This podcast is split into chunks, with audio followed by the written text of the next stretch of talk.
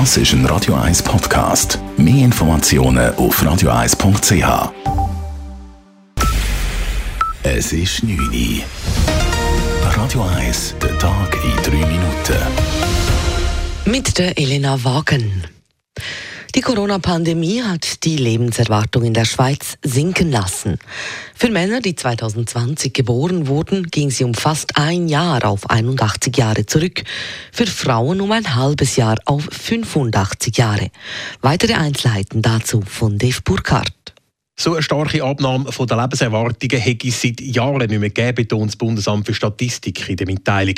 Bei den Männern war es zuletzt 1944 der Fall und bei den Frauen 1962. Besonders stark ist die Lebenserwartung bei den Menschen ab 65 gesunken. Innerhalb von einem Jahr ist sie um 0,7 Jahre bei den Männern und 0,5 bei den Frauen zurückgegangen. Das vor allem wegen der vielen Covid-Fälle, wie es in der Mitteilung weiter heisst. Es gibt dann je nach Kanton aber auch deutliche Unterschiede.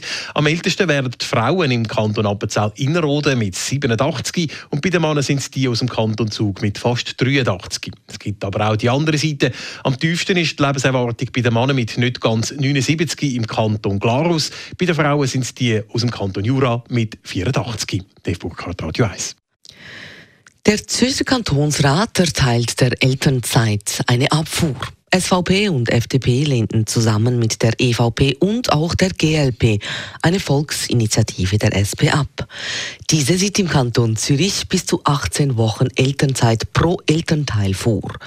Auch ein Gegenvorschlag der Mittepartei, der 14 Wochen forderte, wurde abgelehnt, allerdings hauchdünn mit nur einer Stimme Unterschied. Hauptargumente gegen die Elternzeit waren zum einen, dass eine nationale Lösung bevorzugt würde, zum anderen die befürchteten hohen Mehrkosten. Dafür hatten die Initianten der SP kein Verständnis. Stellvertretend dazu SP-Kantonsrat Thomas Marthaler. Es ist ähnlich wie bei Corona wieder, oder? Wir haben auf der einen Seite die Wissenschaft, die sagt, es wäre für das Kind gut, für die Familie wäre das gut, Frühförderung ist in aller Munde. Wenn es aber konkret passieren soll, dann liegt man zurück und sagt, wir können uns das nicht leisten, die Welt geht unter. Schlussendlich entschied sich die Mehrheit gegen die Volksinitiative für eine Elternzeit im Kanton Zürich. Diese dürfte nun voraussichtlich im nächsten Jahr vors Volk kommen. Für Gesundheitsminister Alain Berset ist seine Erpressungsaffäre noch nicht ausgestanden. Die Geschäftsprüfungskommissionen GPK des Parlaments haben zwei Untersuchungen angeordnet. Sie wollen unter anderem abgeklärt haben, wie verhältnismäßig ein Einsatz der Bundeskriminalpolizei im Zusammenhang mit der Erpressung gewesen war und ob Bundesmittel damals missbräuchlich eingesetzt wurden. Obwohl ein großer Teil der Wirtschaft und Gesellschaft im vergangenen Jahr für einige Wochen stillgestanden hat, hat sich die CO2-Konzentration in der Atmosphäre nicht reduziert. Im Gegenteil, er ist auch im ersten Corona-Jahr 2020 weiter gestiegen und dies sogar noch stärker als die zehn Jahre zuvor. Dies zeigt die Bilanz vor der Weltklimakonferenz in Glasgow. Die Weltwetterorganisation WMO fordert nun deutlich schärfere Klimaschutzmaßnahmen. Die UNO-Klimakonferenz in Glasgow startet am kommenden Sonntag. Auch die Schweiz wird mit gleich drei Bundesräten daran teilnehmen.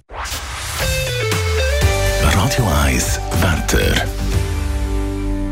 Der erste Teil von dieser Nacht ist meistens klar und dann geht es gegen den Morgen hin immer mehr Wolken. Die Wolken die bleiben dann auch am Vormittag und es kann ein paar Tropfen geben. Am Nachmittag mag dann die Sonne ab und zu durchscheinen durch die Wolkendecke, auch wenn es lokale Regengüsse kann geben ab und zu. Temperaturen am Morgen zum Aufstehen 6 Grad und am Nachmittag bis zu 15 Grad.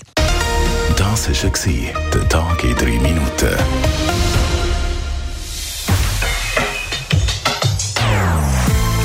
Non-Stop-Musik auf Radio 1. Die besten Songs von allen Zeiten. Non-Stop. Radio 1.